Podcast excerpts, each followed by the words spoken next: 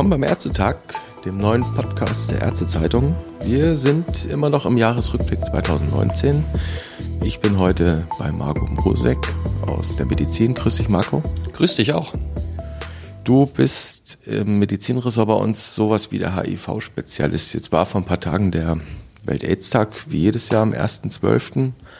Ähm, was war dein Highlight in diesem Jahr?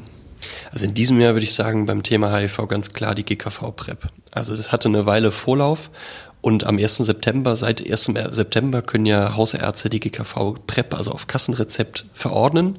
Nicht nur die Medikamente, sondern auch die Tests, die Labortests, die dazugehören. Die sind teilweise pro Quartal ganz schön teuer. Deswegen finde ich es gut, dass über die ähm, Krankenkasse da ein Zugang, ein breiter Zugang ist zur PrEP, dass man sich vor einer HIV-Infektion schützen kann, wenn man denn Hochrisikopatient ist.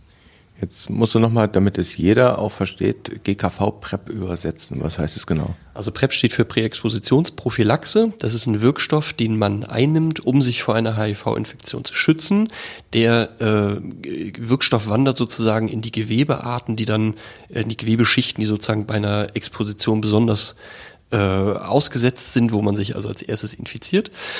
Und diese PrEP ist also nicht nur der Wirkstoff, sondern dazu gehören halt auch Labortests, äh, die man machen muss, um zu schauen, ob man dafür überhaupt äh, sozusagen ähm, fähig ist, dass man das also einnehmen kann. Und diese Tests sind ganz schön teuer. Jetzt gab es halt bisher die Möglichkeit, diese PrEP über das Ausland beispielsweise zu beziehen. Auch äh, über etwas zwielichtige Wege konnte man die in Großstädten sich besorgen. Es war also teuer, auch ein bisschen gefährlich. Die Frage war, kriegt man da auch das richtige Medikament oder sind das irgendwelche nachgemachten Sachen? Und die Tests musstest du dann aus eigener Hand bezahlen, was teilweise halt ganz schön teuer ist. Jetzt wissen wir aus dem Ausland, dass die PrEP, die Präexpositionsprophylaxe, positiven Einfluss hat auf die Zahl der Neuerkrankungen, die Neuinfektionen mit HIV.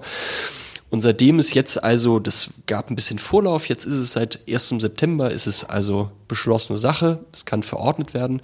Jetzt ist es also möglich, dass man, wenn man ein großes Risiko hat, sich mit HIV zu infizieren, wenn man also einen Lebensstil hat, der mit einem hohen Risiko einhergeht, sich mit HIV zu infizieren, kann man sich diese PrEP, diese Präexpositionsprophylaxe auf nur dem normalen Kassenrezept für die normale gesetzliche Krankenkasse verordnen lassen. Da ist dann also die Medikation und auch die Tests sind da dann dabei.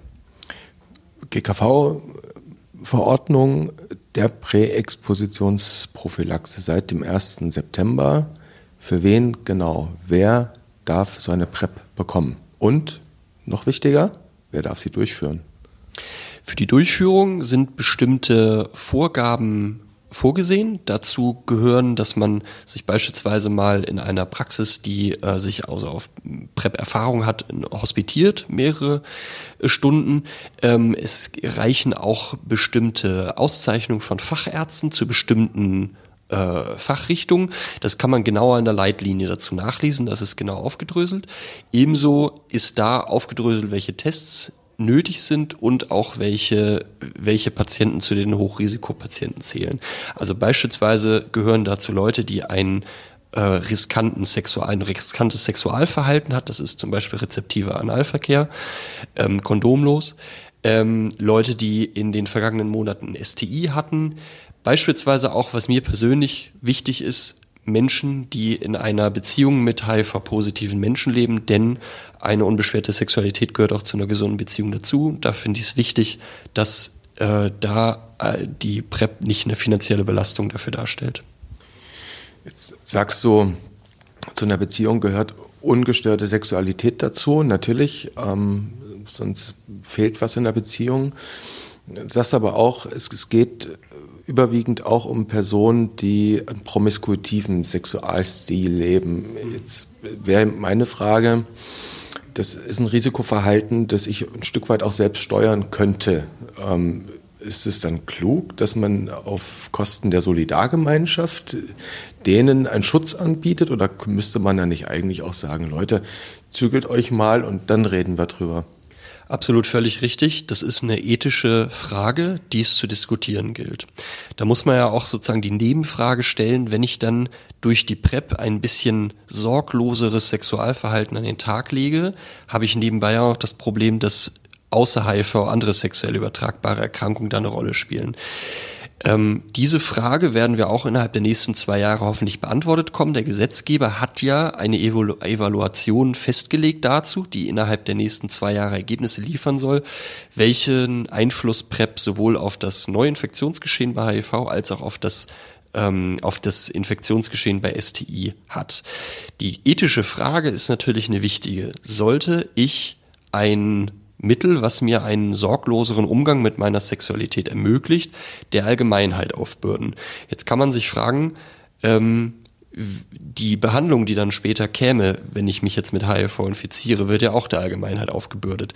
Ist es dann klug zu sagen, okay, ich finanziere jetzt diese äh, PrEP vorher, dann habe ich insgesamt einen günstigeren äh, günstigere Kosten. Das wird der Allgemeinheit aufgebürdet, damit ich später nicht die größeren Kosten der Allgemeinheit aufbürden muss. Es wäre also quasi ein bisschen was wie eine Versicherung. Der andere Aspekt darin ist, dass man sich immer fragen muss, kann man denn jedwede, jedwedes riskantes Verhalten komplett reduzieren. Das erstreckt sich ja nicht nur auf HIV, das geht auch bei Drogengebrauch oder bei äh, anderen Substanzbenutzungen, beispielsweise Nikotin und so weiter. Die Frage, die man sich stellen muss, ist, steht man auf der Position, dass man sagt, am besten wäre, wenn es dieses Verhalten, also riskantes Sexualverhalten, Rauchen, Trinken, Drogengebrauch überhaupt nicht gäbe? Oder sind wir Realisten, die sagen, sowas wird es halt immer geben. Wir werden es nie auf Null runterbekommen können. Nehmen wir mal Rauchen, Trinken, Drogen. Es wird immer Leute geben, die Drogen benutzen, die rauchen, die trinken. Aber wenn wir das akzeptieren, dass wir das nicht auf Null runterbekommen, können wir wenigstens dafür sorgen, dass die Leute sich am wenigsten Schaden dabei einhandeln. Das erstreckt sich dann auf so Sachen wie sollte es äh, Nadelaustauschprogramme geben, sollte es Drogenschutzräume geben oder eben auch PrEP, sollte man akzeptieren, dass es solches Verhalten gibt und sollte man dann wenigstens die Sorgfaltspflicht äh, haben, dass man sagt, ich möchte, dass die Leute sich dabei am wenigsten selbst schaden. Wie hat das eigentlich die Szene der auf HIV spezialisierten Mediziner aufgenommen? Da gibt es ja die DACNE, ähm, den Zusammenschluss der Spezialisten. Wie haben die reagiert auf die GKV-Erstattungsfähigkeit der PrEP? Da hast du gerade schon die DAGNE angesprochen, die Deutsche Arbeitsgemeinschaft niedergelassener Ärzte in der Versorgung HIV-Infizierter. Also es wurde sehr positiv in der Szene aufgenommen. Wir dürfen nicht vergessen, es gab äh, bereits vorher diesen Versuch mit der 50-Euro-PrEP. Das war ja ein Vorstoß von einem äh, Kölner Apotheker in Zusammen Zusammenarbeit mit einer Pharmafirma, dass diese PrEP also verblistert wurde für 50 Euro, was das erstmals äh, in den Bereich der Selbstfinanzierbarkeit äh, gebracht hat. Ähm, da hat man schon gemerkt, dass es ein, ein deutliches Interesse daran besteht. Ähm, es gab auch vorher schon Studien, die untersucht haben, dass, der, dass die Bereitschaft in der Szene, ähm, dieses Mittel zu nehmen und das Interesse daran wächst. Äh, also die, die äh, Gemeinschaft der Leute, die daran Interesse hatten, wächst. wächst. Es gibt auch interessante Studien, äh, die untersucht haben, dass Menschen, die PrEP nehmen, doppelt so bereit sind, sexuelle Kontakte mit HIV-Positiven zu haben.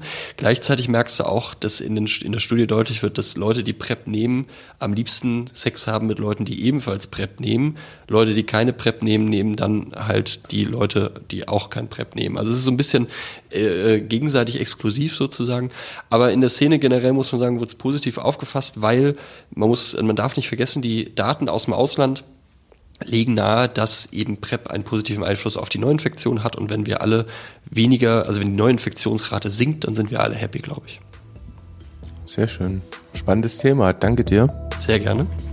Das war der Ärztetag. Bis zum nächsten Mal. Tschüss.